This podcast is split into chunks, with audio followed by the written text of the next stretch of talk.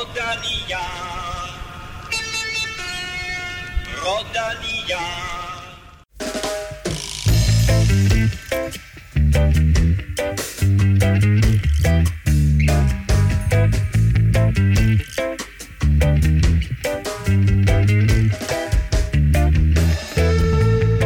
Tour de France har ramt Pyrenæerne, og det blev markeret med et gigantisk udbrud på fyrre mand.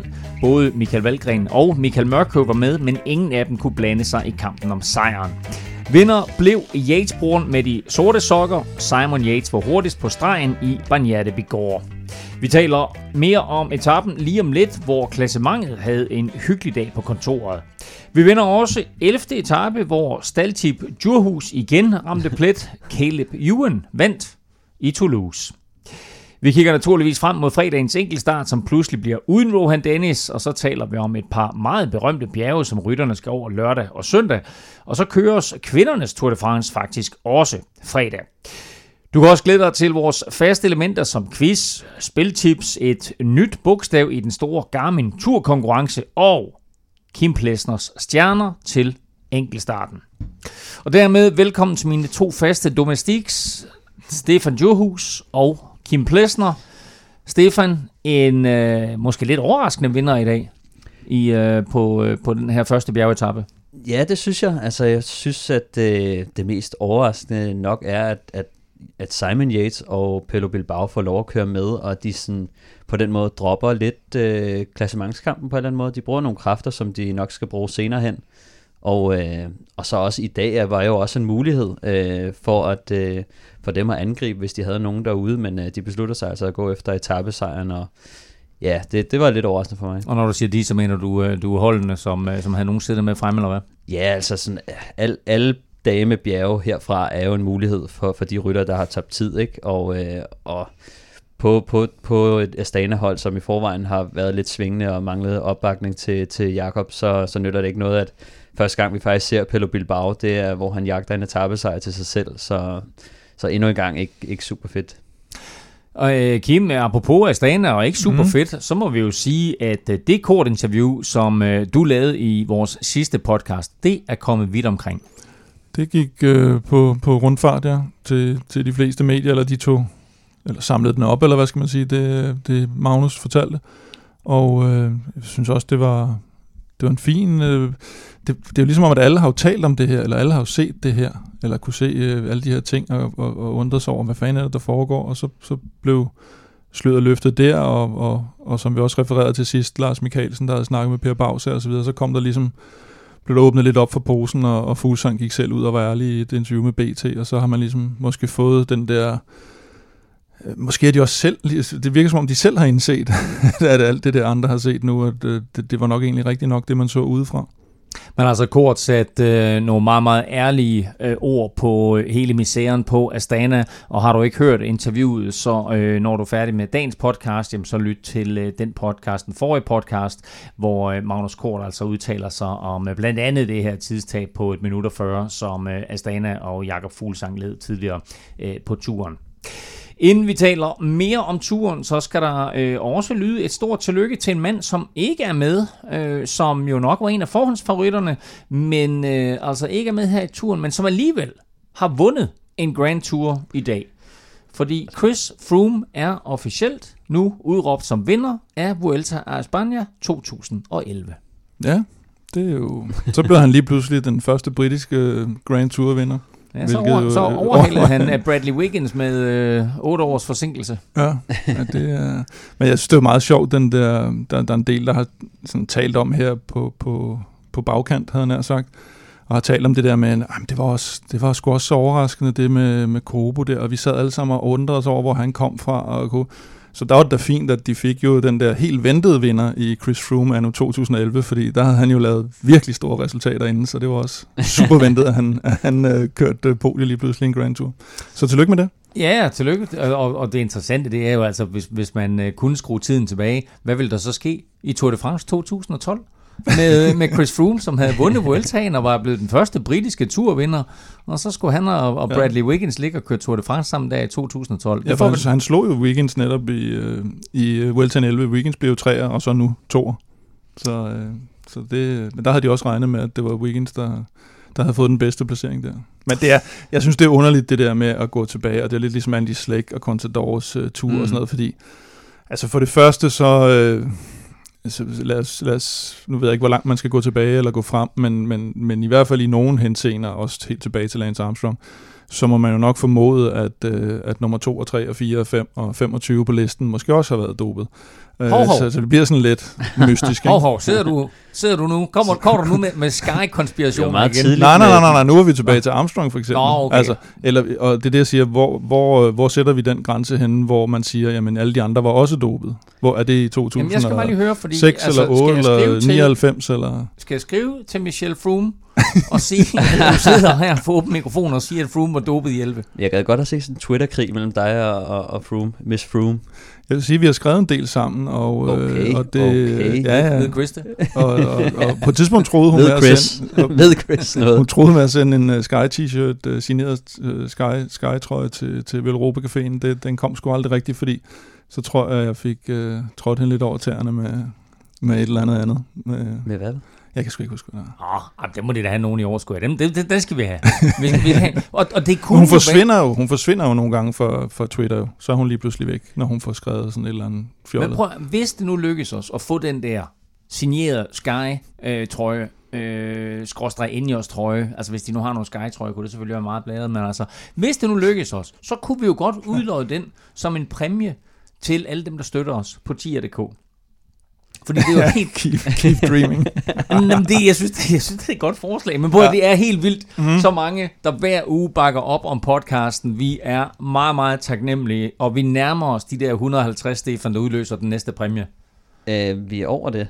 Altså, vi, er, vi, er vi forbi? Ja, vi er på et hundrede og tres nu, så øh, så det det er gået virkelig stærkt her på det sidste. Wow. Jamen, det var nok fordi at vi at vi virkelig oppede præmien.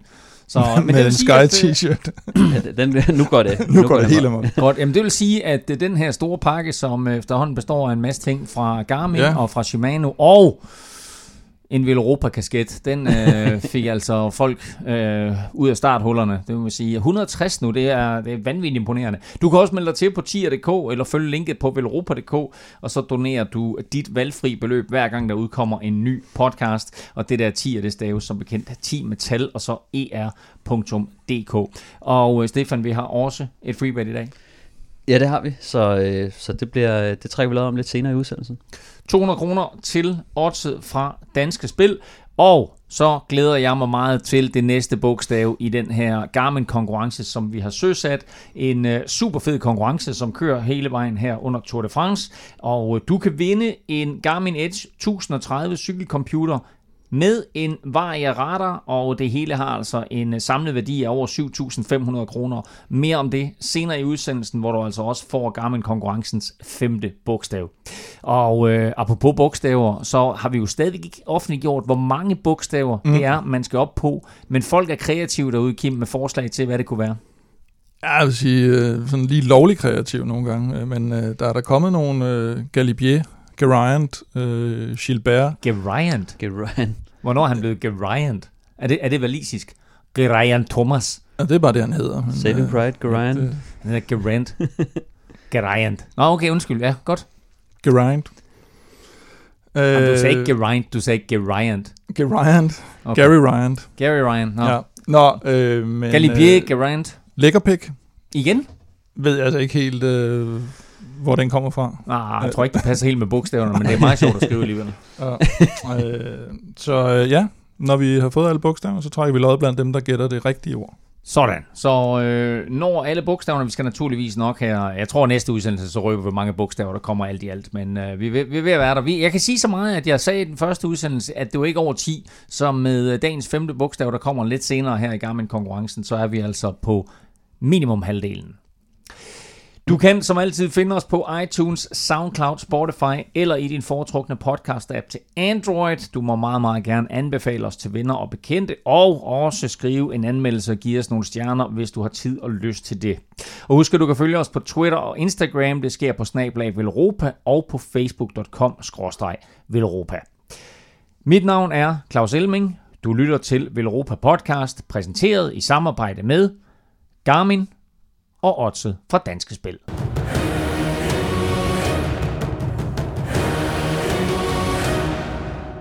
Vi lægger ud med onsdagens etape, der som ventet endte i en masse spurt. Rytterne skulle ud på en forholdsvis flad en af slagsen, et hundrede og syvogtres kilometer fra Albi til Toulouse.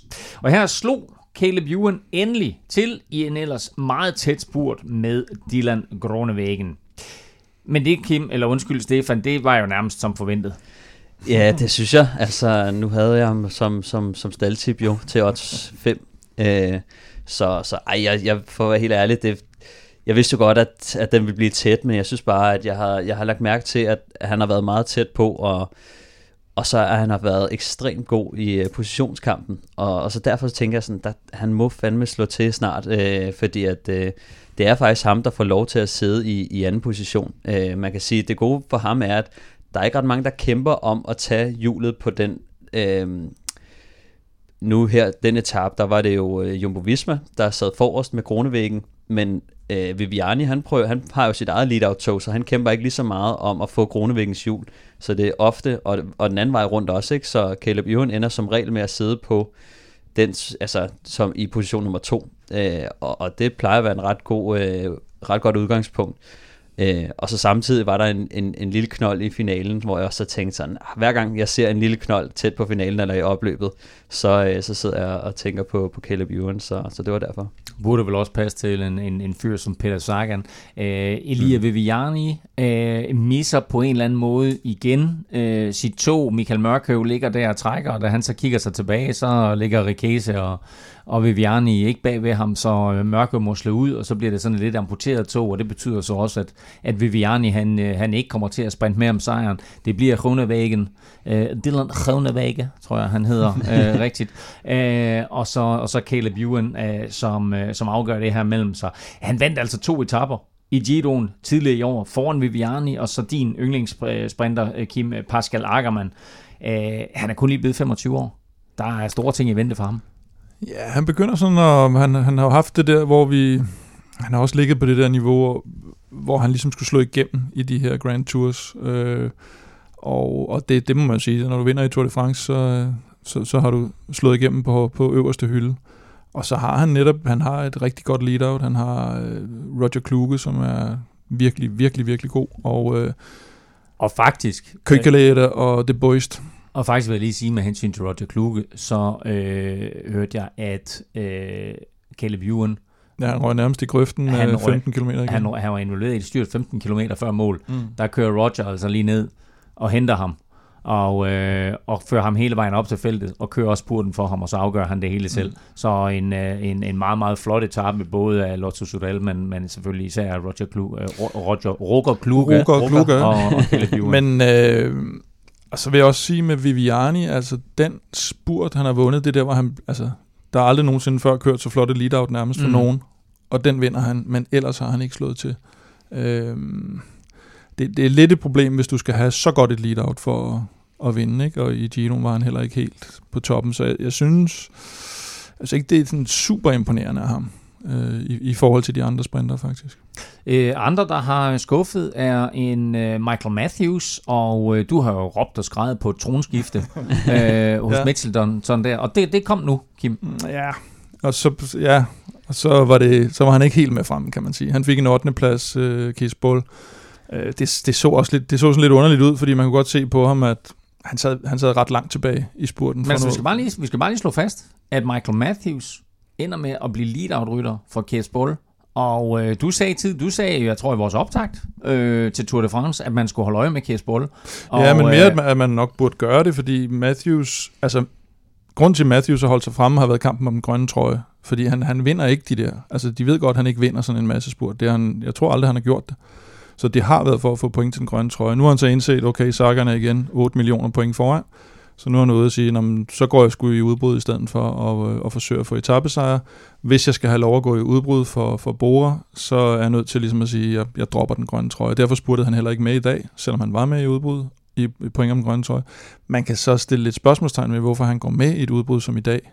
Altså hvis man, hvis man siger, jeg, jeg, okay, jeg smider den grønne trøje, jeg vil udbryde efter etappesejre, og så går man i udbrud på en bjergetap som en slags sprinter, ikke? På den anden side så man så Trentin være, være tæt på at sidde med hjem, ikke? Så, så alt kan selvfølgelig lade sig gøre. De sidder jo lidt og håber, lidt, lidt ligesom Valgren gjorde og ja. sagde efter etappen, at de håber, det er en mindre gruppe, og måske hvis de kunne komme afsted lidt mm. tidligere på det flade sted, øh, kunne de måske godt have, altså der var jo så meget kamp, det kunne jo have været hvad som helst. Men lad os, lige vente, lad os lige vente med det der, fordi det, det er først mm. næste etape, lad os lige gå ellevte etape færdig her, øh, fordi det var ikke det eneste tronskifte. Mm. Det lader også til, at U A E har sat Jesper Philipsen op som første sprinter. Ja, det var meget kort tronskift, tronskifte, kan man sige. Jeg, jeg mener, det var også var, fordi der skete noget med Kristoff i, i går, øh, og så plus, at øh, Jesper Philipsen så ikke stilles til start i dag, som, som ventede, eller som, som, som holdet egentlig havde sagt. Så, så det, var, det var en kort stund, han fik lov at, at spurte med. Så, så man ikke Kristoff, han, øh, han måske ser frem til Champs-Élysées eller sådan noget, og ser, om han kan. Så det var, mere, det var mere et spørgsmål, om de vidste, at Jesper Philipsen, han ikke ville stille op, og så sagde de, hey, nu giver vi dig den sidste chance for at vinde spurten. Jeg altså, tror, han, han, har kørt, han har kørt et par gange her. Ikke? Han har jo kørt lead-out for Kristoff, men har jo kørt Kristoff ud af dæk, når han har ja. kørt lead-out, så, øh, så på den måde har han jo taget den fra ham. Mm. Øhm, men de har stadig holdt sig til planen om, at han skulle, han skulle udgå her. Øhm, men det er lidt øh, opsigtsvækkende, synes jeg at se. Han er jo blevet udråbt som det næste store øh, mm. talent i, i belgisk cykling, så, så jeg, altså, vi har holdt lidt øje med ham, øh, netop fordi, at også sådan nogen som Bonen har været ude og sige, ham her skal I holde øje med. Øhm, så har jeg holdt meget øje med ham, og lidt skuffet indtil videre, fordi han ikke rigtig har slået til, men han viser trods alt, at han godt kan køre med i, i spurterne på, på det her niveau. Hvis man sad og så T V to's udsendelse af ellevte etape, så så man også, at de havde Mads Pedersen øh, i studiet, og Mads han sagde, jamen øh, rytterne de skal passe på omkring kilometer tredive, for der kunne man godt risikere, at der kom en styrt. Præcis på kilometer tredive. Der, altså, det var vel at mærke tredive kilometer før mål. Øh, præcis på kilometer tredive før mål, der øh, var der et styrt, og øh, Nairo Quintana var involveret, Richie Porte var involveret, de begge to slåede sig. Det er ikke noget alvorligt, som det ser ud. Til gengæld, så udgik øh, Niki Terpstra med en øh, forslået skulder. Har vi mere informationer om, øh, hvad der præcis der skete med ham? Nej, som jeg kunne tolke noget oversættelse, så var det noget med hvad, en skulder, der var gået af led eller sådan noget, og så han. Så ikke værre end det? Nej, jeg tog, det var ikke kravebenet, mener jeg nemlig. Altså, jeg læste faktisk, at det var broken collarbone. Nå, okay. Men altså, det var i går. Øh, Mit var også flamsk, jeg læste, så, så det, var, det, det, det, det, men, det tager alle mulige forbehold for. Nå, men vi ved, det er en skulderskade, og helt præcis, hvad der skete med Niki Terpstra, det har vi altså ikke hundrede procent styr på, men øh, selvfølgelig ærgerligt både for Niki Terpstra og forløbet, at øh, han må udgå af Tour de France. Jo, men også, at han styrtede også under Flandern rundt, og det vil sige, at han skifter nu til direkte energi, hvor han jo skulle være den store kanon, og de to højdepunkter skulle være Flandern rundt og Tour de France. Det, det, det er ikke gået lige efter planen. Skal vi bare Hans sige øh, skifte fra første division til anden division er ikke øh, gået helt efter planen.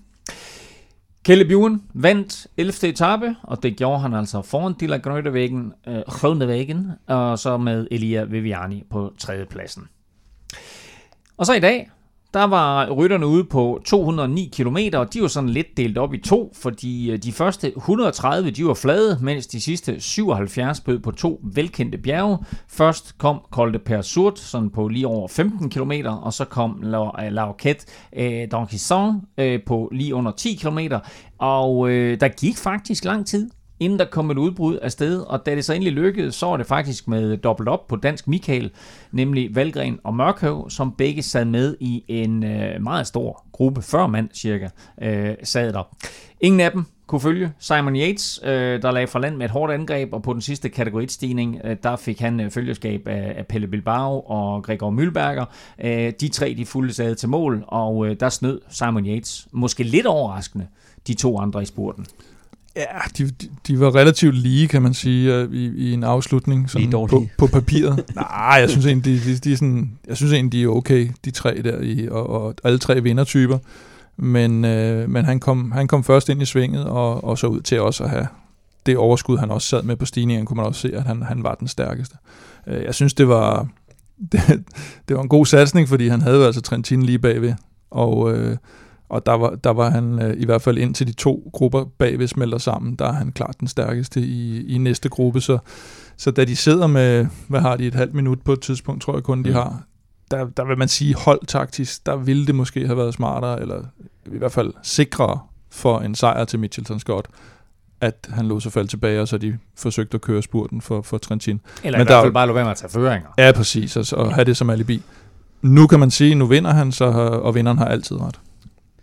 Altså sådan er det. Sådan er det. Æh, jeg synes faktisk, at, og igen, nu ved vi, at kommunikationen på Astana ikke er særlig god, så Pello Bilbao har næppe vidst, hvordan øh, finalen den så ud. Æh, jeg ved ikke, hvad informationer Gregor Mühlberger han har fået, men det var helt tydeligt at se, at Simon Yates vidste, at han skulle først igennem mm. næstsidste sving, fordi kom han først igennem næstsidste sving, så kunne han tage inderbanen i sidste sving, og mm. det betød faktisk, at han fik en, en god position til at vinde den her spurt. Så øh, igen, og vi ved jo, at, at Orica Green Edge, som nu hedder Midtstone Scott, at de hele vejen igennem har været godt informeret og har gode mennesker til at styre det der. Øh, så der er ingen tvivl om, at, at han har fået gode informationer. Nej, lige præcis. Altså, det, det, er jo der, det, det er jo der, man adskiller sig nogle gange, ikke? Altså, jeg tror, at svinget er der med et hundrede femoghalvfjerds til et hundrede og halvtreds meter til mål. Og det betyder bare, at øh, så snart man kommer ud af det sving, så, så åbner man sin spurt, og der er det så bare bedre at ligge forrest. Øhm, det virker som om, han overrasker dem en lille smule også, øh, og øh, det kan man sige, det er bare, det er bare grundigt arbejde fra dem, øh, og, og det, det gør bare, at, øh, at det er muligt for ham at vinde sådan en, når de, når de er så tætte, så er, det, så er det det, det kommer ned til nogle gange. Klassementsfolkene, de sad og hyggede sig. Ja, det må man sige. Jamen, det var... da første udbrud det kom afsted, så, så lagde Ingers så op og lavede bred front.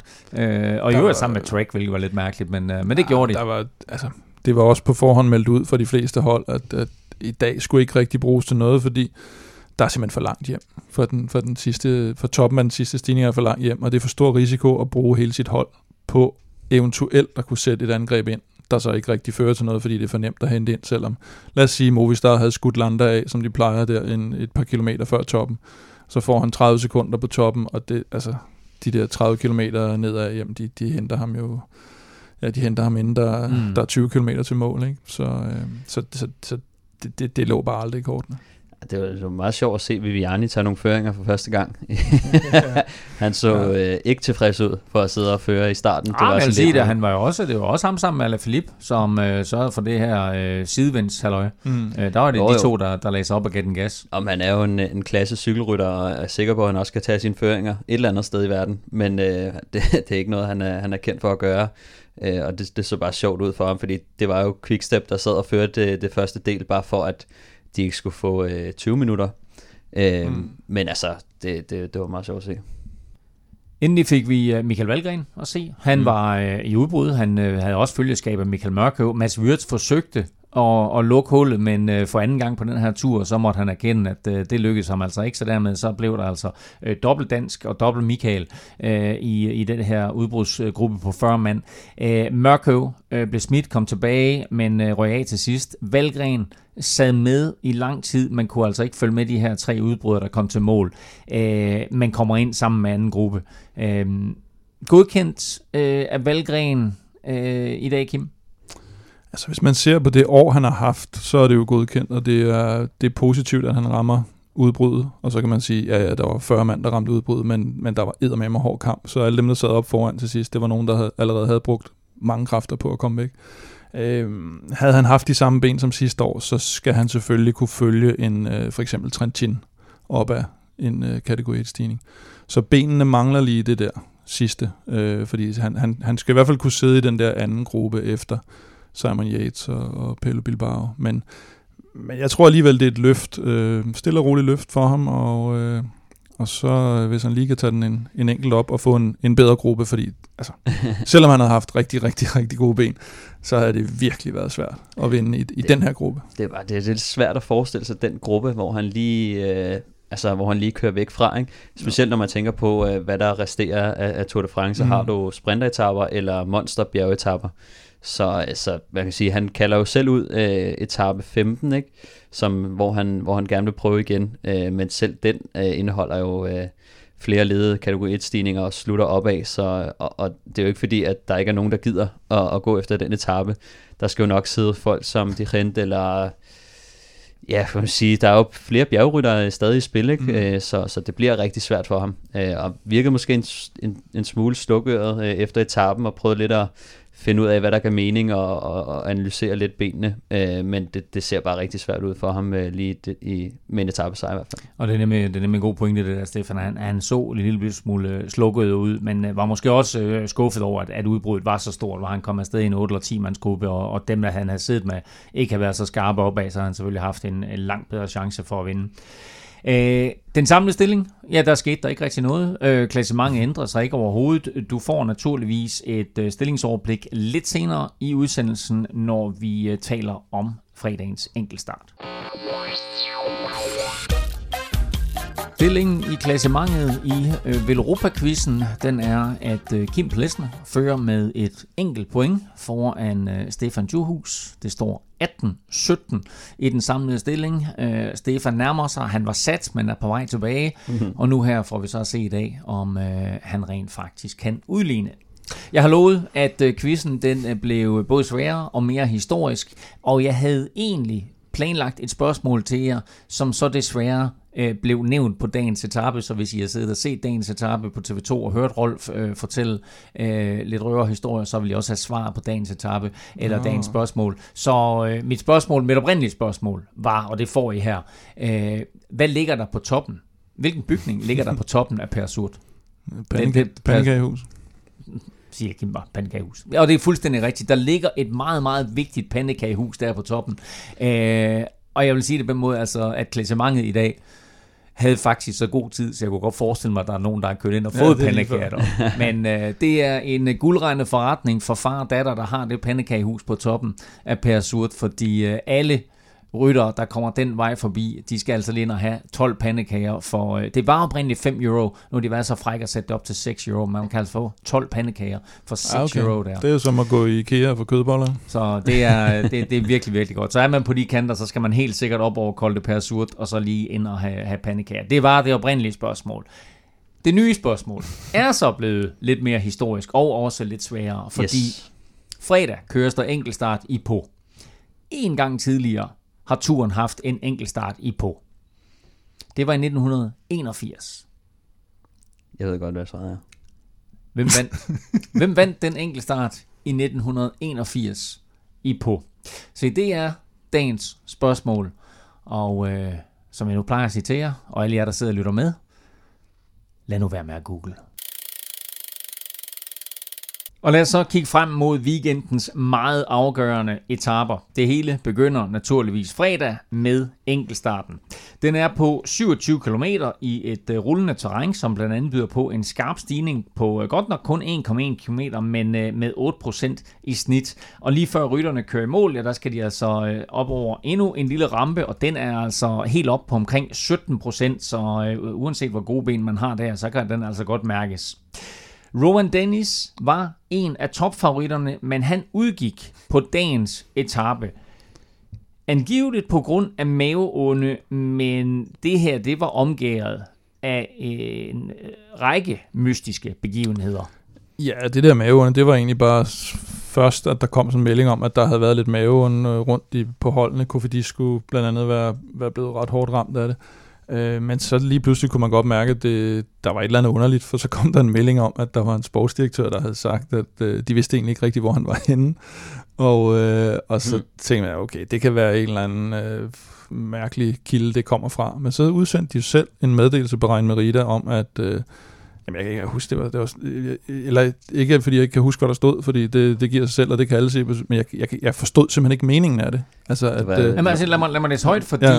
tweetet, der kom fra dem, lyder: Our priority is the welfare of all our riders, so we will launch an immediate investigation, but will not be commenting further until we have established what has happened to Rohan Dennis. Meantime, we continue to support our riders who are mid-race. Jamen, jeg forstår det stadigvæk ikke. Jeg forstår ikke, hvad det betyder. Nej, men der var også flere, der svarede. Ja, ja. Kom, kom, kom nu bare og sig, hvad der er vejen. Altså, hvorfor, hvorfor, hvorfor, hvorfor være så hemmelighedsfulde? Øh, jamen, udover altså, at være hemmelig, altså, det der er jo bare virkelig mærkeligt. Altså, noget med, noget med helbred, og noget med... Og så lige så så man ham, så sad han inde i bussen, og så gik han med sin agent, uh, Andrew McQuaid, og... Så var der... Øh, men det er jo vanvittigt. Så siger det, en det, det er dagen anden, øh, før enkeltstarten. Ja, ja, ja. Og altså, det, men det, det vanvittige starter jo faktisk på starten af etappen. Vi sidder og ser etappen der, ja, og så siger, til, siger til Stefan, det er sgu da Rohan Dennis, der sidder der i, og helt op ved bilen, er det ikke? Jeg siger, jo, det er det der. Men er der ikke enkeltstart i morgen? Jeg er sikker på, det er Rohan Dennis.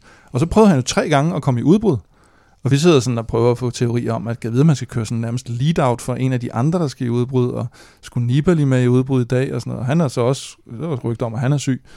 Men det gav jo ikke, ikke sådan umiddelbart nogen mening. Og så sad han lige pludselig nede bag i feltet, da han ikke var kommet afsted de første gange. Og så kommer det her, og nu det seneste jeg så, det var noget med en, en sportsdirektør, der havde sagt, at han var stået af i forplejningszonen, og de havde prøvet at opvise mm-hmm. ham om, at øh, det kan være, du bare skal til at køre videre. Øh, og det gad han så ikke.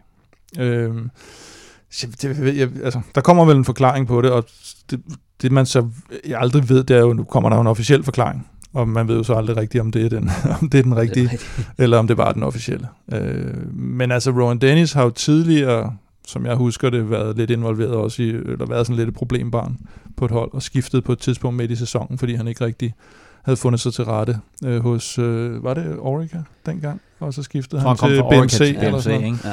Øh, der har i hvert fald været sådan lidt med, at han godt kan være sådan lidt øh, en finurlig type, ikke? Øh, og så, så, men pas i forhold til, hvad, hvad der sådan helt altså, præcist er. Det er jo spændende at følge, om det er noget sygdom, fordi det er jo, det er jo en meget simpel ting, ikke? Men altså, at han forsvinder og alle de der ting, ja.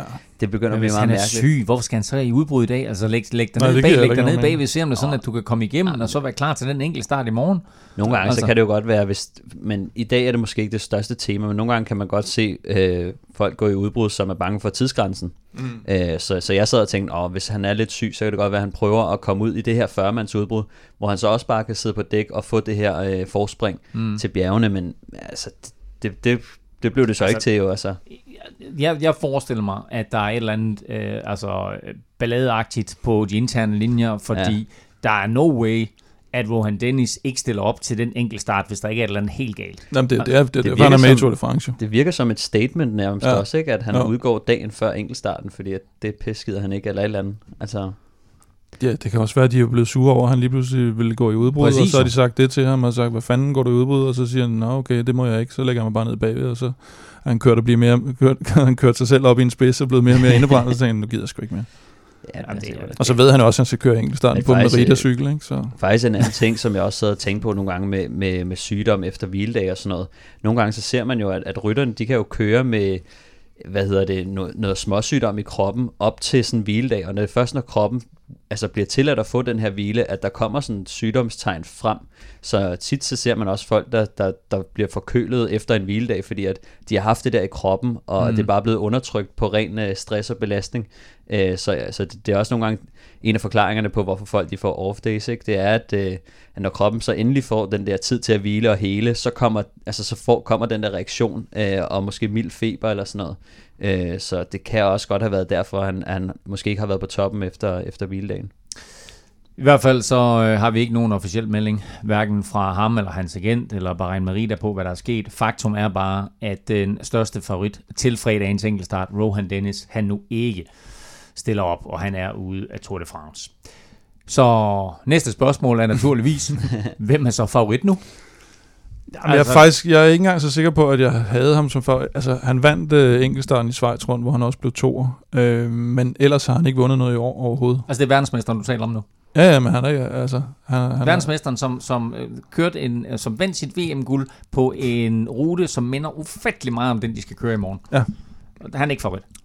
Jeg vil nok have sat... Øh, hvordan var det, jeg udtalte ham?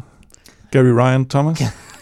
Gary, Gary Ryan Thomas. Geraint, var det ikke sådan, du sagde? Geraint. Øh, som, øh, som favorit på enkeltstarten, faktisk. Okay, så vi har, altså, øh, lad mig sige det på den måde, men at øh, lidt, senere, lidt senere, når vi skal have spiltips, så kommer du også med dine stjerner til, til enkeltstarten, men, men rids lige op, hvem det er, der er favoritter her. Jo, men ham, øh, Thomas og Van Aert er... er uh, har du Van Aert med?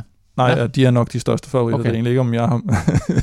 Jo, jeg har ham også med, ja. Men det er sådan dem... der bliver betragtet som, og så er det jo sådan nogle, øh, altså specialisterne er det Kønge, og hvem har vi, øh, Chad, Chad Hager, der vandt øh, Giro, den sidste Giro-enkeltstart, ham er sådan en lille smule tvivl om, øh, rent formmæssigt, øh, så har vi nogle typer som Nelson Oliveira, Alex Dowsett, Luke Durbridge, som er... Åh oh ja, Luke Durbridge kunne da godt... Øh. Ja, men det er også sådan nogen, som, som normalt er sådan relativt langt nede i...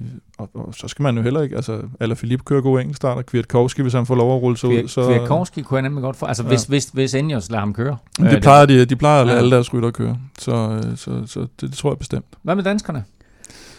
Søren Kragh øh, har jeg lidt fidus til. Jeg tror, han, han godt kan brage en god enkeltstart af. Han har gjort det før, altså været, været oppe i top fem øh, på, på sådan nogle her enkeltstarter, så, så det bliver spændende at se ham, for det. Jeg tror virkelig godt, han kunne, kunne lave noget, men Kim, han er, han er lidt mere i tvivl. Altså, nej, jeg tror, han kommer til at, jeg tror godt, hvis, hvis det spiller for ham, tror jeg, han kommer til at ligge mellem fem og ti, eller sådan noget lignende. Ikke?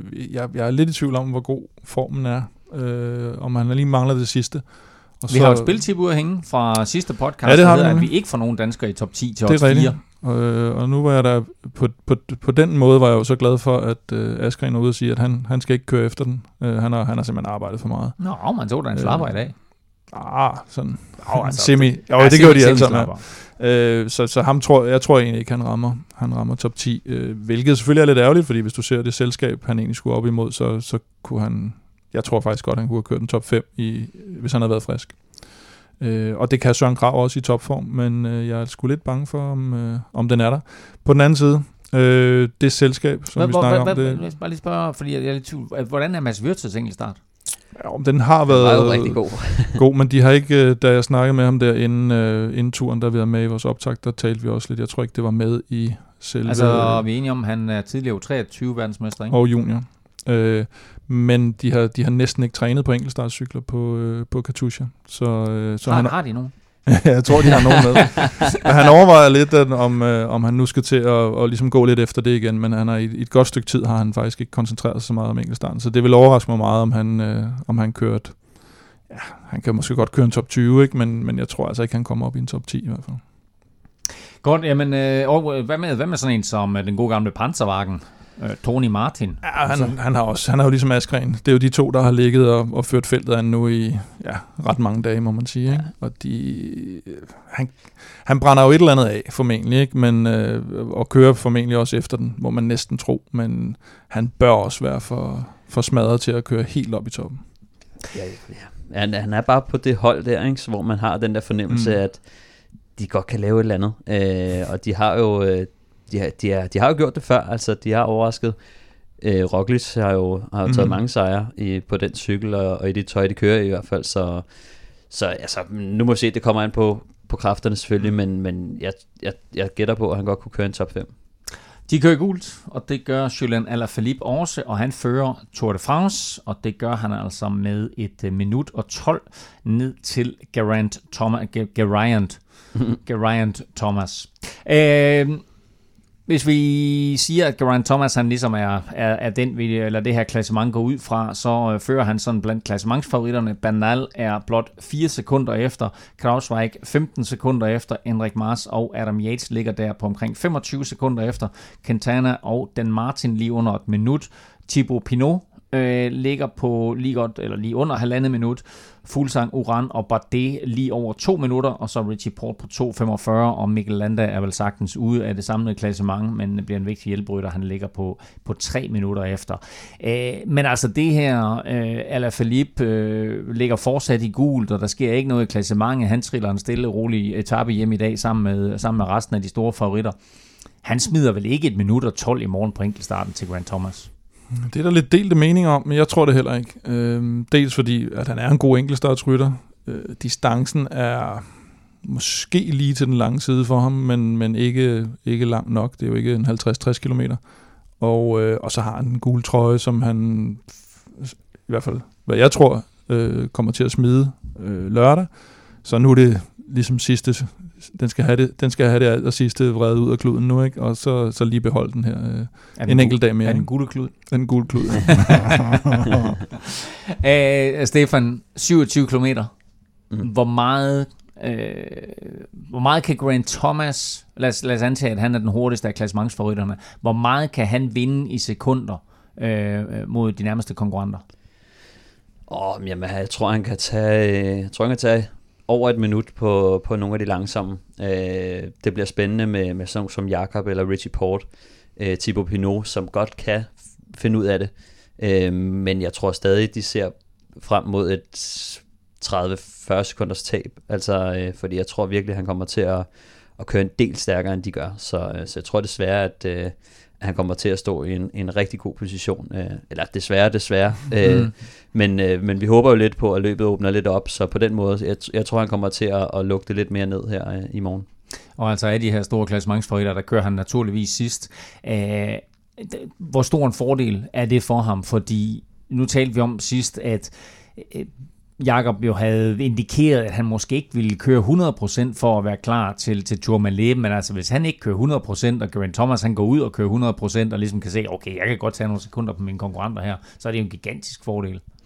Ja, det er, altså, det er jo altid rart at have noget og, uh, nogle pejlemærker undervejs, øh, fordi at... Øh jeg tror, at mange øh, klassementsfolkene, de starter ikke ud øh, på fuld smæk. Øh, og, og på den måde, så er det altid rart lige at finde ud af, hvor, hvor langt det er for dem, hvor langt det er for, for dem osv. Men, men altså, i sidste ende, så, øh, så tror jeg, at mange af dem har, har lagt en plan på, på forhånd. Øh, og, og det handler om at, at holde sig til den.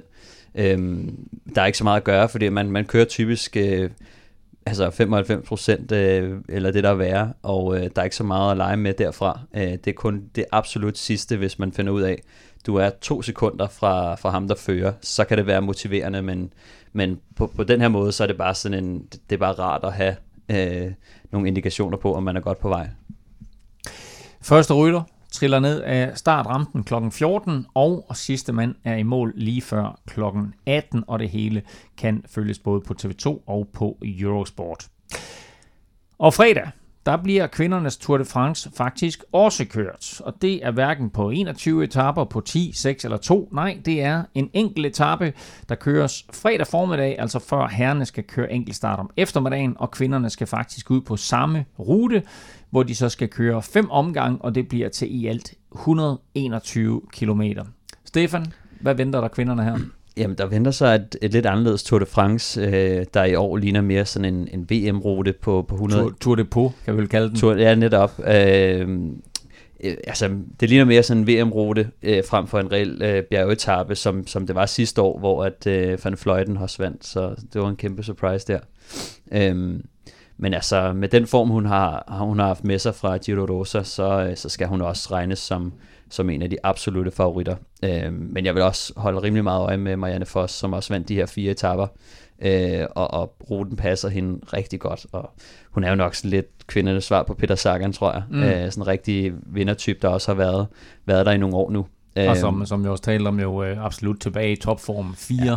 Etapesejre på, på ti etapper i Giro Rosa, altså det, der svarer til, til, til kvindernes uh, Giro d'Italia.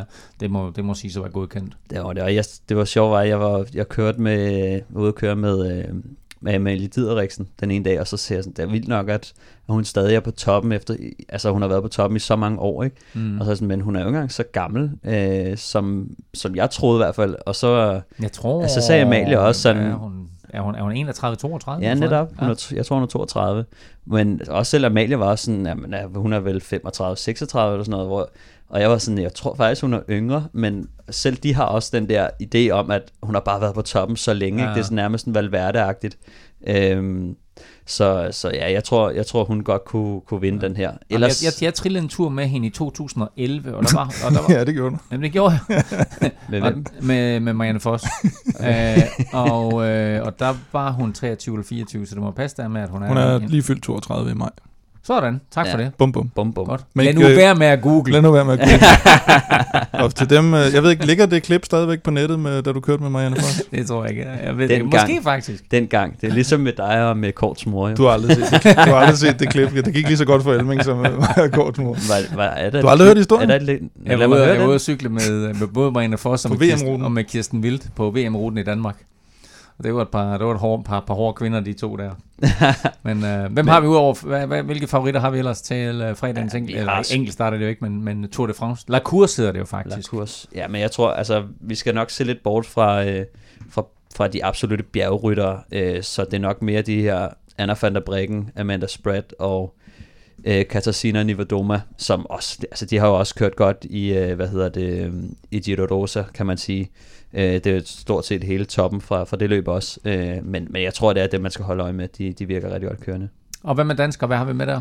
Jamen, vi har Cecilie Uttrup med, øh, som havde det lidt svært på de høje bjerge, men øh, måske, øh, måske kunne hun komme lidt bedre derudad på, på sådan en rute som den her, hvor det ikke er de voldsomme bjerge, altså vi snakker bjerge på, eller bjerge og bjerge, det er en komma en kilometer, tror jeg den er, øh, og så stiger den også lidt op mod mål, øh, så en, en eksplosiv finale, men der tror jeg faktisk, der har vi også Annika Langvad med, mm. som jo gør lidt comeback, øh, hun, hun gæsteoptræder lidt en gang imellem, og, og fyrer nogle rigtig gode cykelløb af, det bliver hendes femte cykelløb i år, tror jeg, øh, for dem, øh, men altså hun har jo bare gjort det for sindssygt, hver gang hun har været med.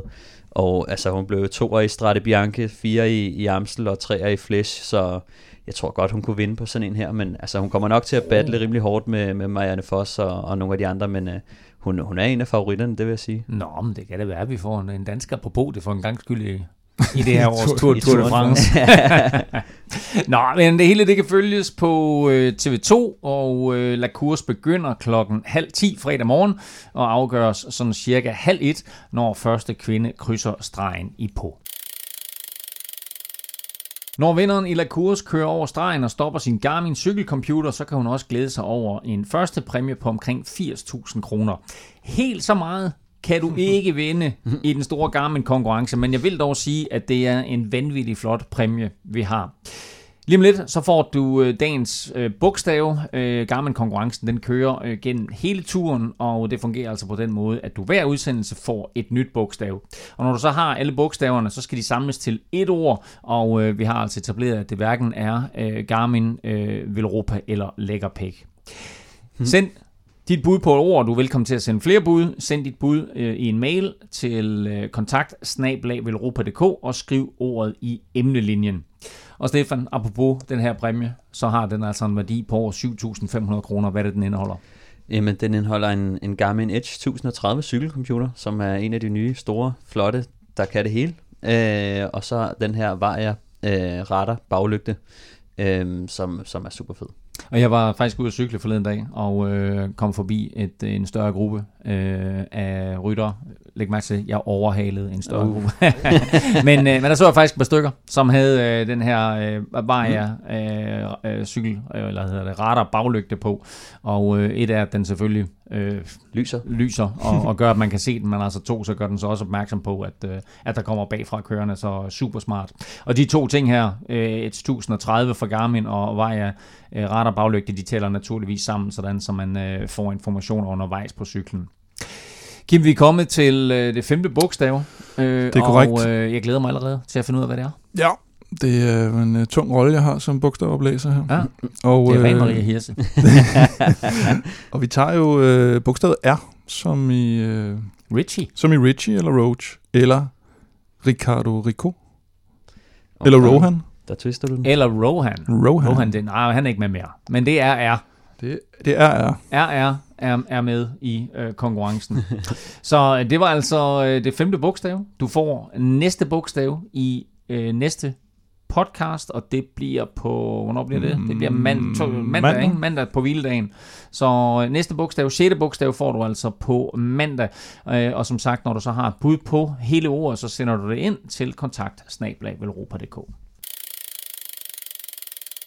Lørdag skal rytterne prøve kræfter med et legendarisk bjerg, nemlig Col de Tourmalet, men først der skal de altså over en kategori fire, der sagtens kan sætte gang i tingene og måske få et øh, udbrud sendt afsted, og dernæst så rammer de Col du Soleil, som er en øh, kategori et på tolv kilometer, som også nok skal øh, skabe en eller anden form for ballade.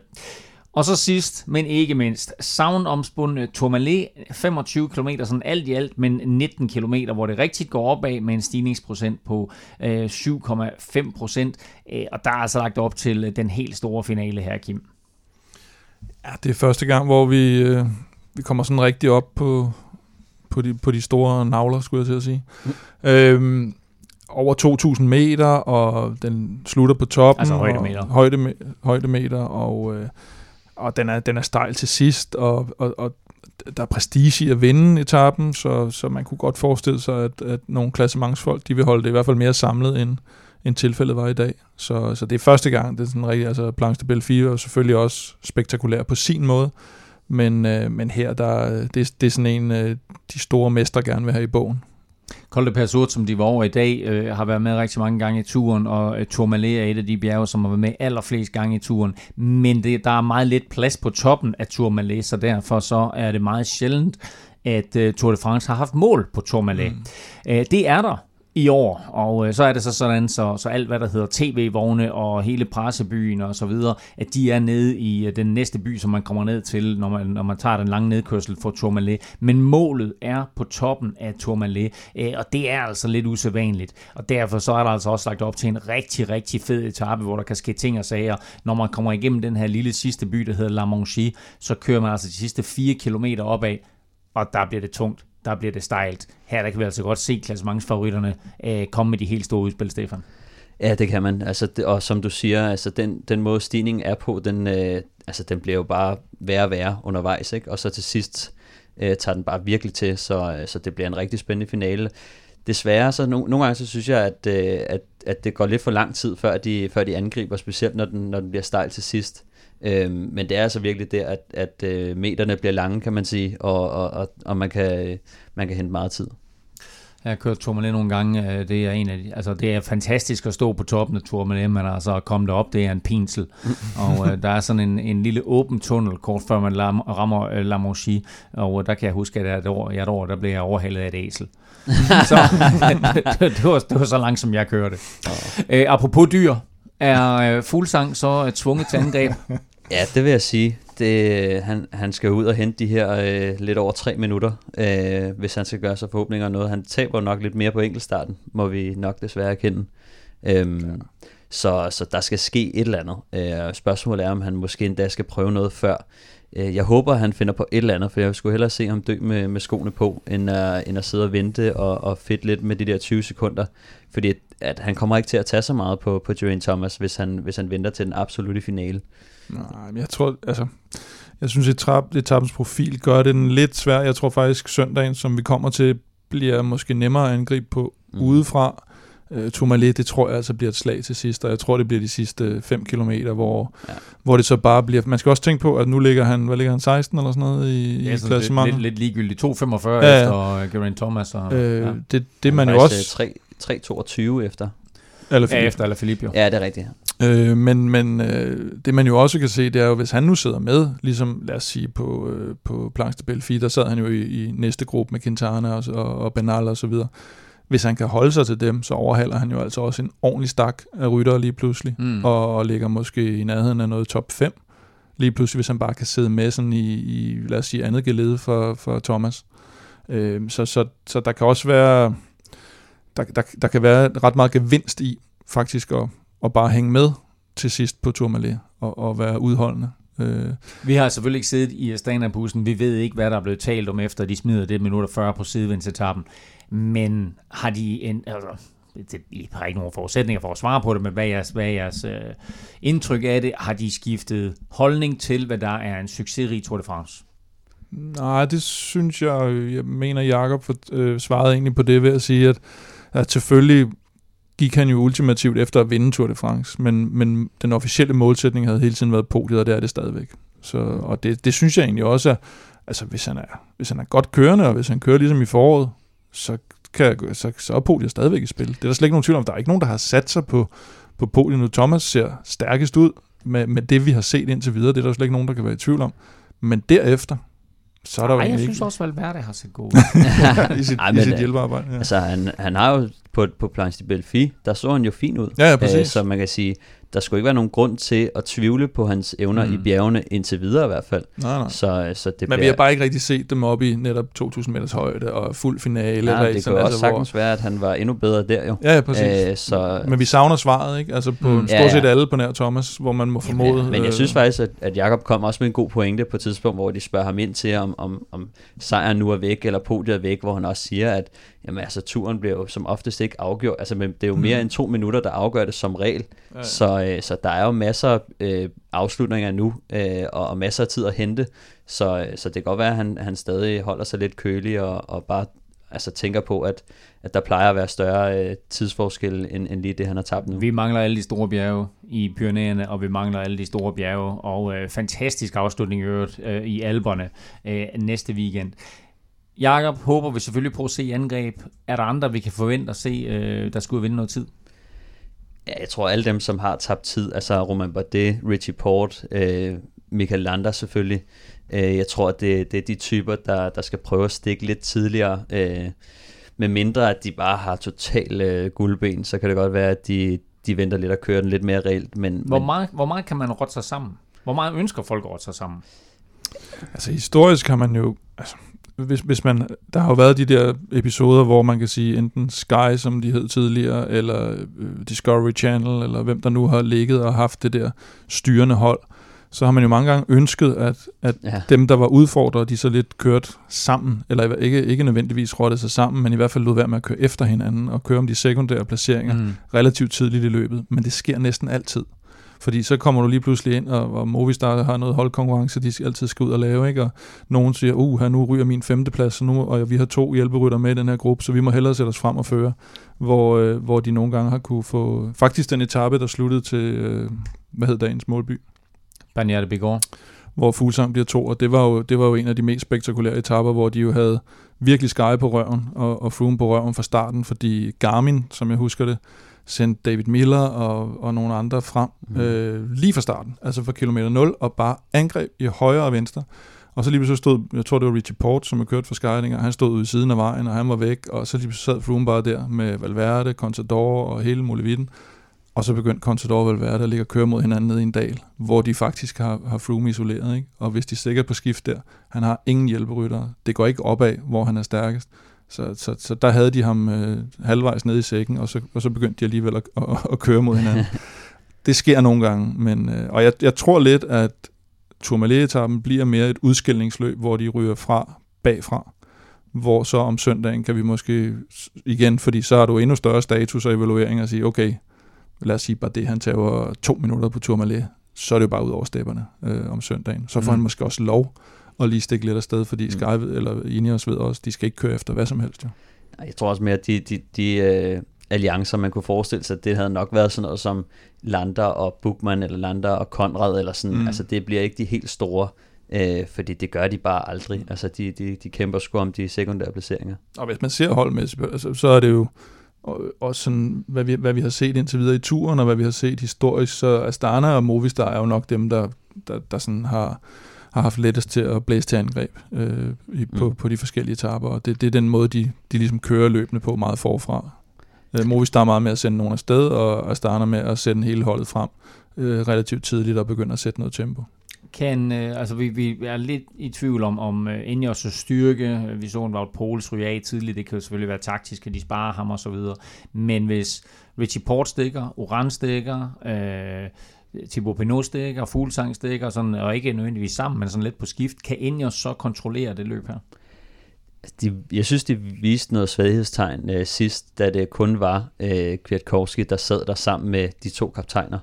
Øh, og, og det var jo vel at mærke ikke på en så led bjergetappe. Øh, så, så ja, jeg synes bestemt, de har vist lidt svaghedstegn i bjergene. Men på en eller anden måde, så synes jeg, at man, man glemte det hurtigt, da de så satte foden ned på, på sidevinden, og, og de på den måde, de bare har taklet alt det andet på, øh, har de bare været topskarpe, så vi har faktisk lidt glemt, at, øh, at de faktisk ikke var så gode øh, på Planche de Belfi. Jamen altså, øh, vi, vi håber sådan lidt, øh, at, at, at de ikke kan, så, øh, så, vi, så vi får lidt, lidt spænding ind i årets Tour de France. Øh, søndag, der kommer der sådan en... Øh, man kan vel godt kalde det en slags Liège-Bastogne-Liège med nogle meget, meget høje øh, stigninger, meget, meget høje, høje, høje, meget høje bjerge, fordi øh, de skal over fire bjerge søndag, og for anden dag i træk, der slutter det altså opad, når toppen af fra Bradalby, den agerer målstreg. Etappen begynder med en kategori to-stigning, og så følger der ellers tre ettere. Lidt afhængig af selvfølgelig, hvad der er sket på, på, på lørdagens etape. Er det her så en etape, som måske ligger endnu bedre til Jakob Fuglsang? Jeg synes, øh, altså, som sagt, angreb langt udefra ligger den faktisk bedre til. Man kan sige, øh, den sidste stigning er ikke lige så legendarisk som, som Tourmalet selvfølgelig, men du har de her tre kategori et-stigninger, som kommer nogenlunde i rap til sidst. Og, og de gør det jo sådan set med, altså nærmest uden dalkørsel. Ja, du, der er ikke, du har en opkørsel, nedkørsel, opkørsel, nedkørsel og opkørsel. Ja, ikke? Der, der er ikke så stor risiko ved at gøre det, og... Øh, Ja, altså det, det, det er sgu svært at sige. Altså det, jeg tror, der sker, er jo nok, øh, hvis man går ud fra det der med, at, at Alaphilippe, han, han smider trøjen øh, lørdag, så han skal ud i et øh, stort hug for at vinde, vinde bjergepoint søndag. Det er meget sjovt, for det vendte vi ikke rigtigt, det der. Tror du, han smider den med vilje, eller vil han prøve at sidde med lørdag? Nej, jeg tror, han smider den med vilje. Så... Eller, eller med vilje og med vilje. Det er jo nemt nok at sige. Det er jo ligesom, hvis jeg siger, jeg, jeg melder fra til fodboldlandsholdet. Altså, det er ikke, det er ikke, det er ikke, det er ikke sikkert, han, det er heller ikke, han kan formentlig ah, heller ikke holde okay, den. Ja.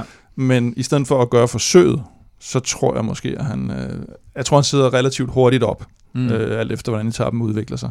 Nå, men der er også forskel på at smide et minut, øh, og, så smide, jo, og så smide tyve. Og så har han måske tabt et halvt minut til, til, til Thomas allerede på enkeltstarten, ikke? Så, så han, altså, jeg, jeg tror ikke, han gider ofre det øh, mod så faktisk at, at, at, at køre lidt sin, øh, sin bjergetrøje ud på et tidsspor.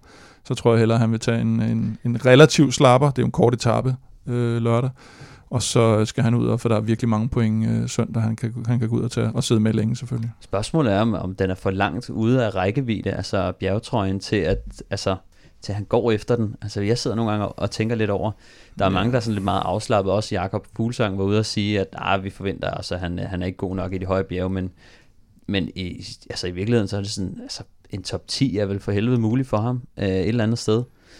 Ja, men han, kører, altså, han er jo heller ikke en type, der kører efter sekundære placeringer, kan man sige, vel? Han vil jo helst enten have den gule trøje, vinde etapper, vinde den prikkede bjergetrøje. Han er jo lidt ligeglad med en syvende plads sidste piste, jo, men så skal han jo, for eksempel på Tourmalet-etappen, skal han jo smides på, på det første øh, rigtige bjerg, ikke? Øh, hvis, det, hvis det er det, der er planen. Øh, og så skal han jo på togt derfra, ikke? Så det er ligesom, han skal smide noget væk for måske at kunne hente mm. noget andet. Og, og det er jo også lidt satset i forhold til Ej. at sige... Nu prøver jeg bare at gå efter den, mm. og så hvis at han bliver sat på Tourmalet, så kan han bare, øh, du ved, nærmest holde frihjul, øh, og, og hvis ikke, så, så, så beholder han den en dag mere, ikke? Mm. Jeg tror godt, man kunne se ham prøve den lidt af, og så hvis det er, han bliver sat med, med syv kilometer til mål, så kan det jo være, at han bare siger, okay, nu ryger der ti minutter, ikke? Mm. Han øh, har indtil videre scoret øh, den imponerende sum af tre point.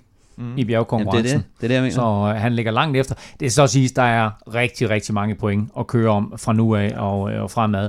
Øh, Tim Wellens fører fortsat øh, den prikkede konkurrence, det gør han altså med, med fireoghalvtreds point. Han nappede i øvrigt elleve point i dag. Tim Wellens, han var første år mm. Per Surt, øh, og så derefter så lå han så falde tilbage, men det var vigtigt for ham lige at få de der point. Så han er i hvert fald øh, i, i prikker et par dage endnu.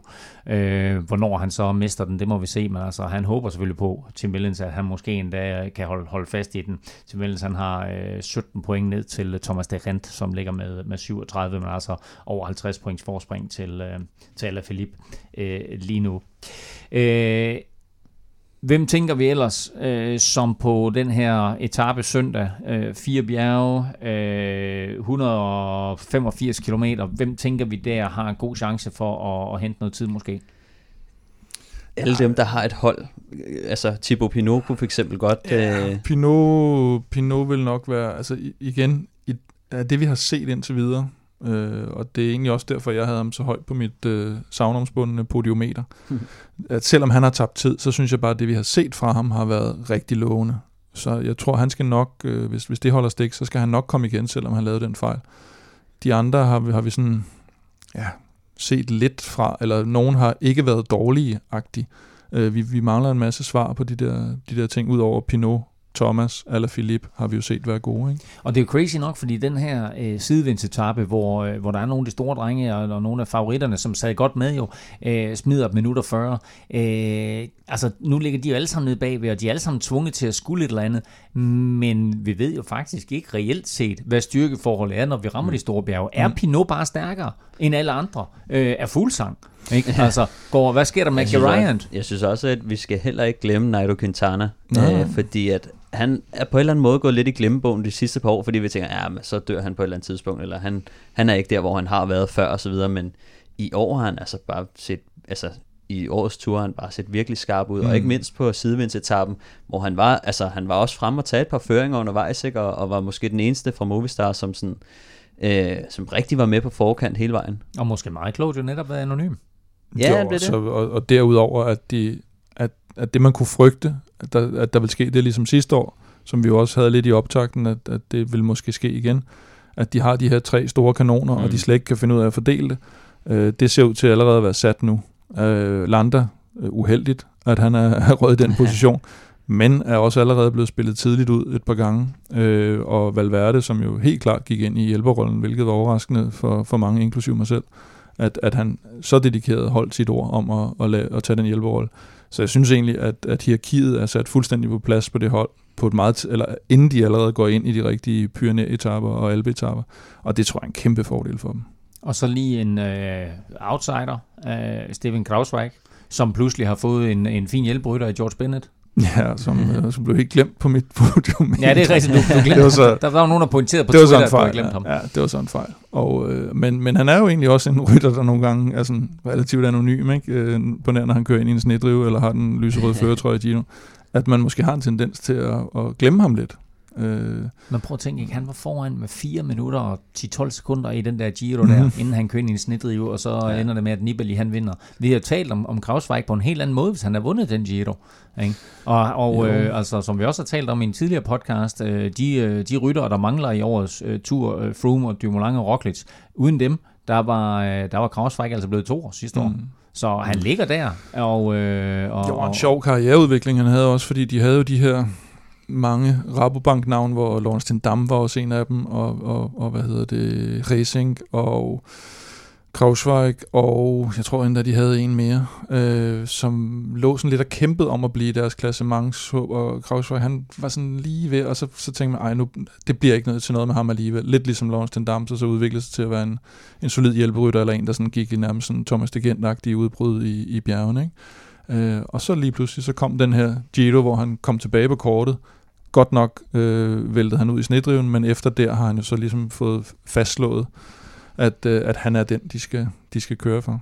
Og trods alt øh, fem år sidste år, så øh, han, øh, han håber naturligvis også på en podieplads. Øh, lørdag og søndag bliver meget, meget interessant at se, hvad han kan der. Selvfølgelig også øh, fredagens enkeltstart. Sidste spørgsmål her, drenge. Øh, hvem har den gule trøje søndag? Det har Thomas. Altså efter søndagens etape. Geraint. Geraint Thomas. Ja. Jeg kan ikke se, hvorfor han ikke skulle. Nej, oh, det var det kedelige svar. Ja, det er mm. det. Ja. Valverde. Der er for langt ned. Ellers så skulle det være Egan Bernal, ikke? Fordi at, øh, det er jo kun fire sekunder, der adskiller dem, så lidt bonussekunder her, eller et lille hul ja, der. Så Jeg, jeg, jeg tror desværre, at, at med, med baggrund i enkeltstarten, så bliver det nok uh, Geraint, uh, som har den gode. Ja, jeg satser på, at... Uh, ja, jeg siger, at, at Steven Kruijswijk, han, uh, han bytter sin normale gule ud med den ægte, lækre gule trøje i Tour de France.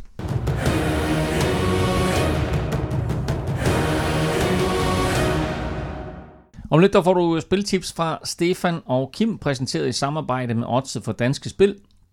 Men øh, inden vi kommer så langt, så har vi jo et øh, skønt hængeparti, som jeg ved, der er rigtig, rigtig mange, der har set frem til, og som jeg i hvert fald også gør.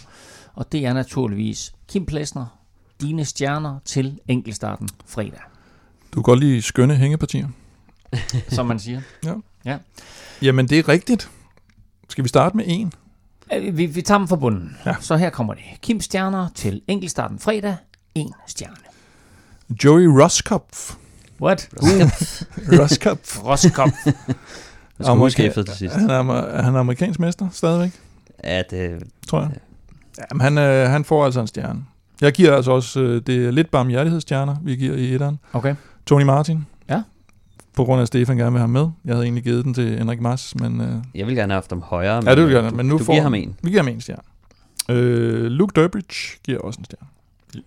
Okay, hvor, han hvor, hvor, hvorfor er han ikke højere?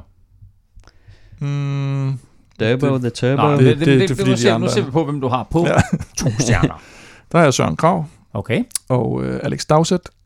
Og øh, Lutsenko, tror jeg altså, jeg smider derop. Ja. Jeg synes, okay. han, har, han har været rigtig, rigtig stærk, og... Og det virker jo lidt som om, at Astana's folk, de får lov at, at køre lidt for sig selv en gang imellem. Ja, eller køre deres egen chance en gang imellem. Så øh, han er sådan lidt en øh, type, der øh, enten så kører han efter den, eller også kører han ikke. Hvis han ikke kører efter den, så bliver han et hundrede og femogtyve, og hvis han kører efter den, så, så tror jeg, han bliver top ti. Vi så i hvert fald køre en, en fin enkeltstart, øh, også i kuperet terræn, da han forsøgte at lukke hullet på den der sidevindsetappe. øh, det gik, ja. gik, gik sig ikke helt efter hensigten. Ej, han var sgu tæt på. Øh, tre stjerner. Tre stjerner, der har jeg Chad Hager, som jeg er en lille smule... Øh, ikke har du man-crush på ham? Nej, ja, jeg synes faktisk også, han er en... Øh, en, en pæn fyr. En, en, en, en fin fyr. øh, men øh, jeg er lidt i tvivl om øh, hans form, faktisk. Ah. Øh, og ellers så ville han måske i virkeligheden have fået en stjerne mere. Vandt han ikke øh, han vandt starten i Giroen? Giroen, den afsluttende, ah. men øh, jeg, jeg er lidt i tvivl om, han er ved at, at brænde lidt ud. Men øh, det finder vi nok ud af i, i morgen. Øh, Nelson Oliveira fra Movistar plejer også altid at være deroppe af. Og så Richie Porte, synes jeg godt, mm. øh, i hvert fald enkeltstartsmæssigt, at vi kan, vi kan have det op omkring. Fire stjerner. På fire stjerner, der har jeg faktisk øh, Alaphilippe. Okay. Øh, den gule trøje giver ham lidt vinger, og, og han kører normalt, når han, når han kører efter det, kører han fornuftig, øh, hvor var det, han vandt? San, San Juan, et eller andet. Ja. Ikke super stærkt besat enkeltstart, men han vandt dog. Øh, og kan godt køre, køre nogle fornuftige enkeltstarter, ligesom Kwiatkowski, som vi vist også havde snakket om mm. tidligere. Øh, og Kwiatkowski lå fremme og lavede et godt stykke arbejde på Planche de Belfi, men ellers synes jeg ikke, vi har set ham udføre det helt store arbejde, så jeg tror, han får lov at fyre sådan en, øh, en top... Top fem. fem måske, forhåbentlig. Top mm. tre kommer vi tilbage til. Ej, han kørte... Øh, sidste år, der kørte han to enkeltstarter i top fem i Vueltaen, og kørte top fem på turens sidste enkeltstart. Øh, så, så han har det med at, at, at ligge godt deroppe. Og Yves Lampaert vinder enkeltstarten i Schweiz rundt, mener jeg, mm. foran, øh, foran Rohan Dennis. Det er rigtigt. Det var faktisk lidt overraskende, at, at han landede øhm. den, så hvis han, hvis han beholder den form, så er han i hvert fald et godt bud også på en ja. overraskende vinder jo faktisk. Og man kan sige igen, han har også brugt en del kræfter på, på Quickstep selvfølgelig allerede på at holde den gule trøje, men, men plejer gerne at, at, at kunne fyre sådan en, en fornuftig enkeltstart af. Og så har vi... Fem stjerner. Hvem har du på det? Fem stjerner. Der har jeg øh, Stefan Küng, og jeg har øh, Van Aert, og jeg har Geraint Thomas. Mm-hmm.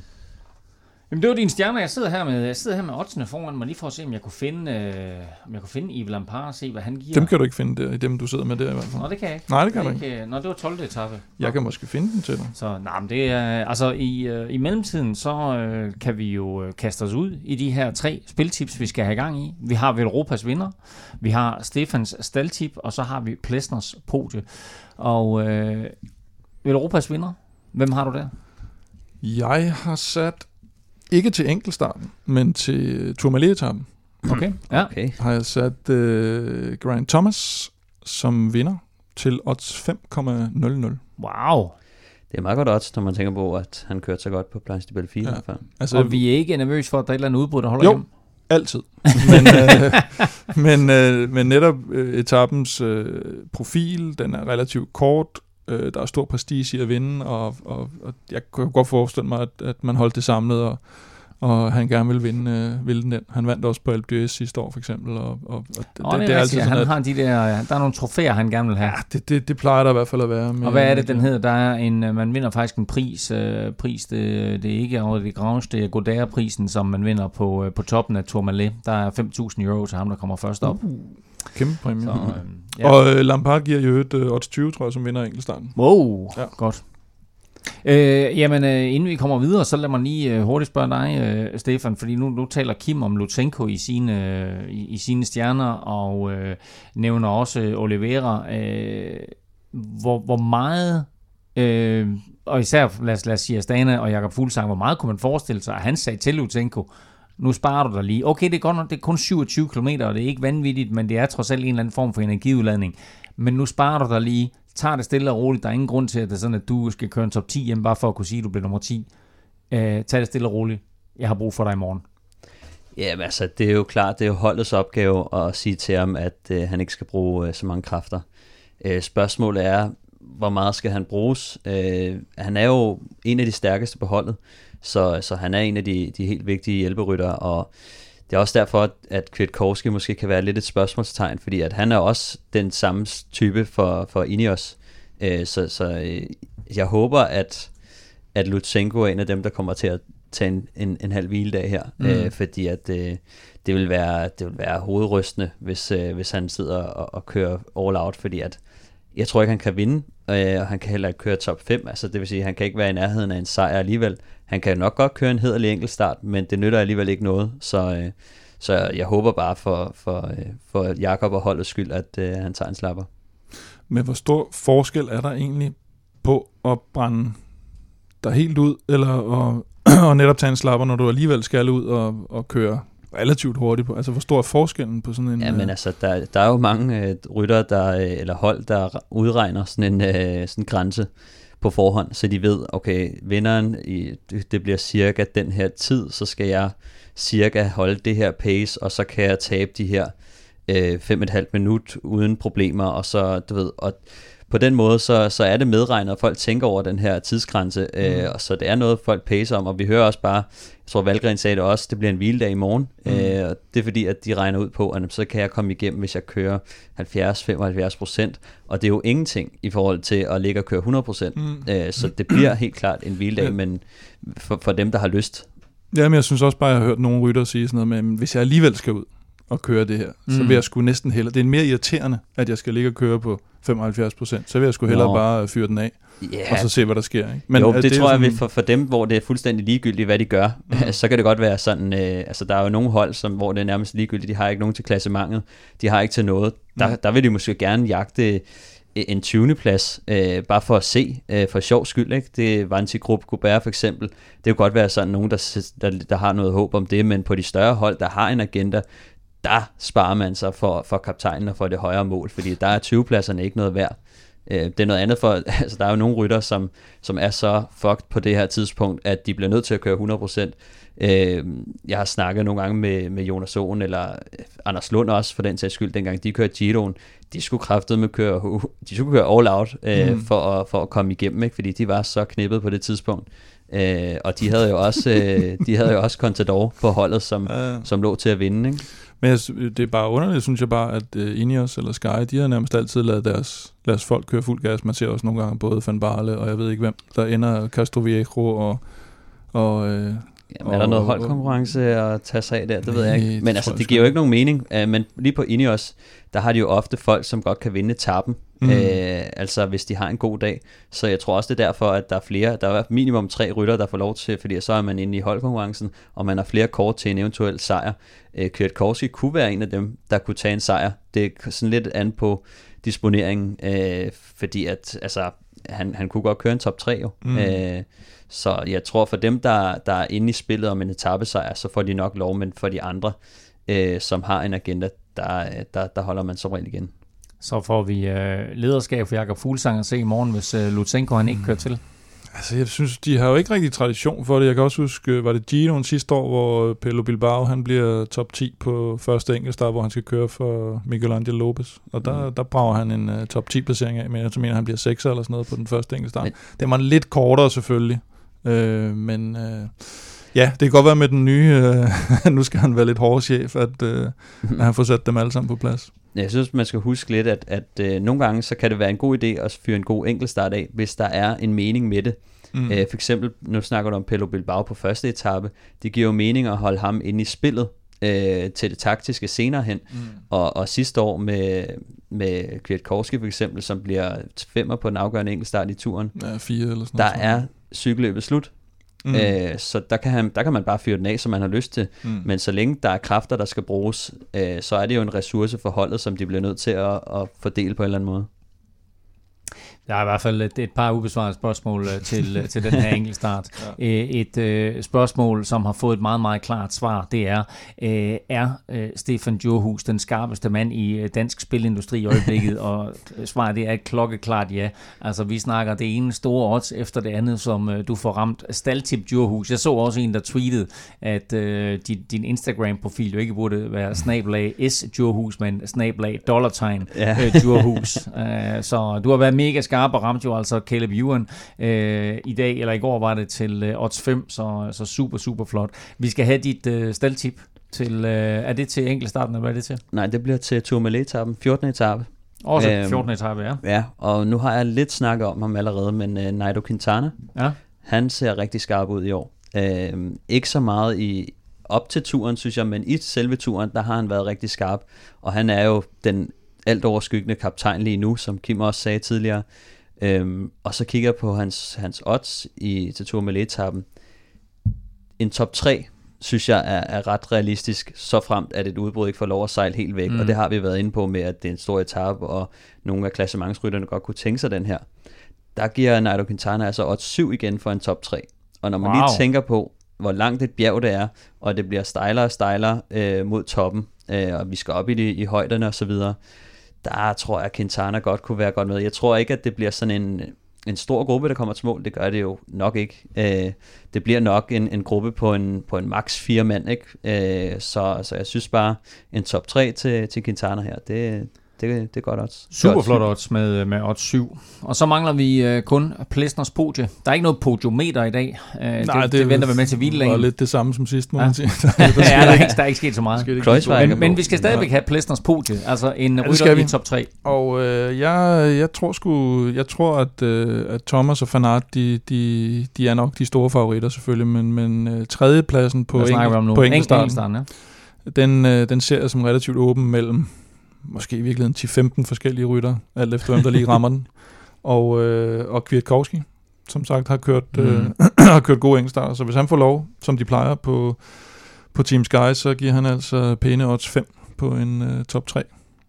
Så. Det er altså uh, rigtig spændende at se uh, Kwiatkowski, fordi han kan nemlig godt blæse en rigtig fin enkeltstart af. Mm. I har også blæst nogle uh, rigtig fine odds af her. Det er altså uh, odds fem for, at Geraint Thomas vinder fjortende etape. Det er odds syv på, at Quintana han ender i top tre på fjortende etape. Og så odds fem på, at Kwiatkowski ender i top tre på enkeltstarten. Det er uh, nok de tre enkeltstående højeste odds, vi har haft uh, på samme tid her i vores uh, lille spilsegment. Du kan altså spille alt det her inde hos oddset fra Dansk Spil. et hundrede og tres, så mange er vi oppe på nu. Det er simpelthen bare imponerende. Tusind tak til alle, der støtter Velropa Podcast på tier punktum d k hver uge. Det er vi både taknemmelige og benovet over. Du kan også støtte os på tier punktum d k. Beløbet det er valgfrit, og du donerer hver gang vi udgiver en ny podcast. Og som tak for alle donationer, der trækker vi som bekendt lod om fede præmier. Og du finder link til at melde dig til, både på velropa punktum d k og på tier punktum d k. Og øh, sidst, der øh, opgraderede vi den her pakke ved et hundrede og halvtreds, og jeg skal ellers love for, at øh, det, fik, øh, det fik folk øh, øh, op af stolene. Op af stolene. Hen og, til stemmeurnerne. Ja, det var, det var helt ekstremt. Ja. Altså, det, jeg tror aldrig, vi har fået så mange øh, nye øh, donorer på, øh, på en enkelt podcast, som vi har fået siden sidst. Så, så tusind tak til alle jer, der er kommet med, og naturligvis også en kæmpe tak til alle, der har været med hele vejen igennem. Kim, lad os lige ridse op. Hvad var det, der var... Eller hvad var det, pakken endte med at indeholde? Ja, men det var jo hashtag Velropa-kasket-effekten, der, der ligesom fik det op over, ikke? Men, reach. Reach. reach. øhm, så var, havde vi jo øh, den store Garmin-pakke med taske og drikkedunke og halsedisse og ass-saver, og så kom øh, Shimano og sagde, vil I ikke også have sådan en Tour de France-kasse med elite-drikkedunke i og, og flotte Tour de France-motiver? Og øh, så røg den også med i. Så det største problem bliver jo at få det fragtet ud til, til vinderen i en stor lastbil. Men uh, en, uh, en, uh, en kæmpe præmie. Og uh, den heldige vinder, Stefan, har du uh, trukket ud? Hvem uh, skal modtage alle de her fine ting? Jamen, det skal Troels Koldkær. Troels Koldkær? Troels Koldkær. Sådan. Jamen, øh, kæmpestor tillykke til... Har du sørget for, at han, øh, for, han bor lige herovre på den anden side? Så jeg aner faktisk ikke, hvor han bor. Han, øh, det kan godt være, at han bor i øh, Tjernobyl. Det ved nu, har vi jo, nu har vi jo her på tier punktum d k kun e-mailadresser, så der ryger en e-mail ud til øh, Troels, og øh, tusind tak, Troels, fordi du støtter, og kæmpestor tillykke med øh, den her øh, store pakke. Øh, det er ikke den eneste løgstrækning, vi har i dag, Stefan. Nej, vi mangler også lige at give et uh, to hundrede kroners freebet til Otze, jo. Og du har trukket en vinder? Ja, øh, det bliver Matt Blom.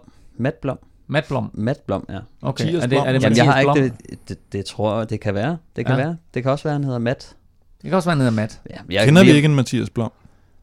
Jeg, jeg kender Nikolaj Blom. Jeg tror ikke, jeg kender en Mathias Blom. Det ringer et eller andet hos mig. Ja.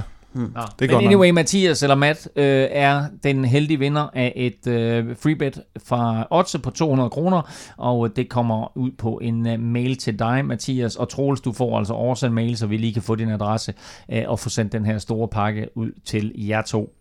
Både med hensyn til øh, Garmin-pakken og øh, oh, vi, Kim, vi skal også øh, vi skal have en, noget, noget nyt i puljen. Altså lægger vi ud med en kasket? Nå, nej, ikke flere kasketter. Altså, sindssygt, vi har snart ikke flere kasketter tilbage. Det er jo... Øh Ja, det er ikke mange. Der er en her. Vi starter, vi starter med en kasket, så kan vi altid bygge på præmien. Vi starter med en kasket, den ryger i, og øh, hvad er det? Er det hundrede? Ah, vi er allerede på et hundrede og tres, så hvad siger vi? et hundrede og femoghalvfjerds? Nej, så lad os bygge op til to hundrede, men så smider vi ting i undervejs. Okay, jamen, ja, det er fint. Godt. Vi, okay, vi starter med en kasket. Sådan der. Der er en kasket i puljen, og næste lodtrækning er ved to hundrede, og vi er altså som sagt allerede på et hundrede og tres. Så ind og støt, og vi gør det jo på den måde, både med hensyn til den nye præmie her, og også med Garmin-pakken og med freebettet, at man får simpelthen et lod i puljen for hver femmer, man donerer. Så kort fortalt, jo flere penge du donerer til podcasten, jo flere lodder har du i puljen, og jo større er chancen altså for at vinde. Tusind tak til alle, der har støttet, og øh, tillykke til både Troels og øh, en fyr, der måske hedder Mathias.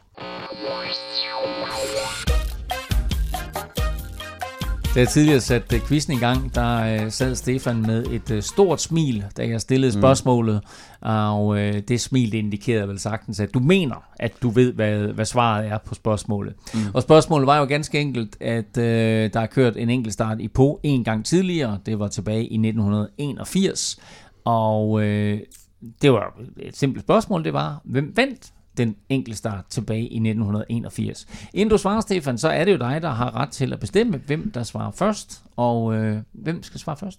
Ja, det, den sætter jeg ikke over styr, den her. Øh, den tager jeg. Den tager du. Godt. Mm. Og øh, vinderen på enkeltstarten i Pau i nitten enogfirs, dit bud er? Bernard Hinault. Bernard Hinault. Det er et godt bud. Kim? Jamen, så jeg, jeg bliver nødt til at sige noget andet jo. Jeg må ikke sige det samme. Åh, oh, han, han er kromateret over, han kan slet ikke godt. Jeg siger, og det er fordi, jeg synes, det er et fedt navn, og fed legende. Jeg siger Charlie Mortier. Hvad var det, han hed, ham der, du nævnte i sidste uge, som ikke gik i, ikke gik i bad? Nej, det var Isidro Sal. I, Isi? Nej, jeg vil hellere sige, jeg vil hellere sige, jeg vil hellere sige, hvad fanden var det nu, han hed? Thierry Marie. Thierry Marie? Ja, det synes jeg er fedt navn. Godt. Jamen, det er også et fint bud. Øh, det rigtige svar er naturligvis Bernard Hinault. Mm. Og øh, Stefan smiler oh. ikke blevet mindre, kan jeg fortælle jer. Hvorfor, hvorfor var du så sikker på det? Jeg sidder og læste op på etappen i dag. Jamen, jeg er så forberedt jo, så øh, sådan noget, det ved jeg bare. Altså, og, og det der med, når vi kommer tilbage i tiden, det... Øh, du går lige, du går lige. Jeg har, altså, ja. efter, i starten af quizzen, hvor jeg var så, så langt væk på alt det historiske, så har jeg faktisk øh, sat mig lidt mere ind i, i halvfjerdserne og firserne. Så det har haft en utrolig velopdragende effekt. Det, det, er faktisk, det, er der, det er der, hvor vi er begyndt at blive voksne, ikke Kim? Ja. Det er i halvfjerdserne. Nå, øh, det svar øh, er selvfølgelig fuldstændig korrekt. Øh, Bernard Hinault vandt sjette etape i Pau. Det var en øh, enkeltstart, som sagt, og øh, han fik den gule trøje, og den gule trøje, den beholdt han hele vejen til Paris i nitten enogfirs. Så, og det øh, kommer også til at ske i morgen. Og se, det var Nej, nemlig, det, det, det, var, det, var, det var faktisk spørgsmålet, fordi øh, Geraint Thomas kunne jo rent faktisk godt. Han nappede trøjen i morgen, og så holdt den hele vejen. Men altså en tolv op til Alaphilippe, det er trods alt et øh, stykke vej. Det står ja, nu atten atten i quizzen. Altså et helt vanvittigt comeback, der er i gang fra Stefan Djurhus. Så øh, godt gået. Velkommen tak, tilbage. Tak, tak. Du lukkede hullet i modsætning til Fuglsang og kompagni. øh, status i turen lige nu er, at den gule trøje fortsat sidder på Julian Alaphilippe. Tim Wellens kører rundt i prikker. Sagan har ikke overraskende den grønne trøje, og den ser han ud til, at han ikke lige afgiver forløbig. Og øh, så er det altså Egan Bernal, der har ungdomstrøjen. Øh, men sådan ser det ikke nødvendigvis ud. Næste gang vi mødes, der kan et par af de her trøjer altså godt have, have skiftet øh, hænder eller rygge, om man vil.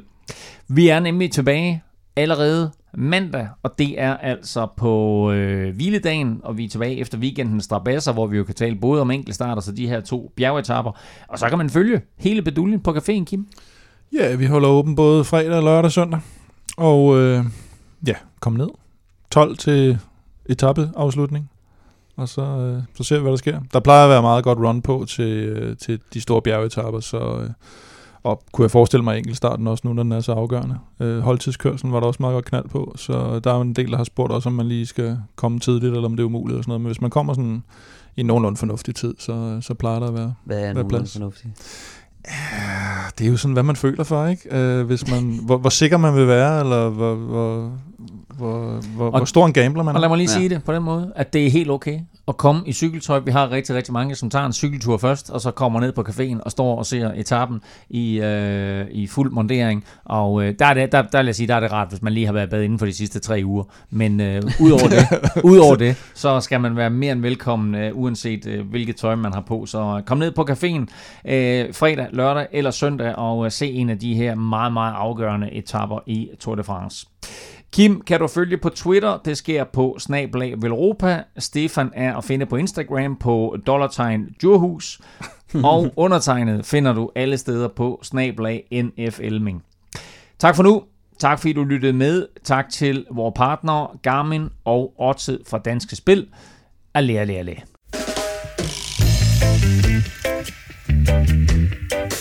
Thank you.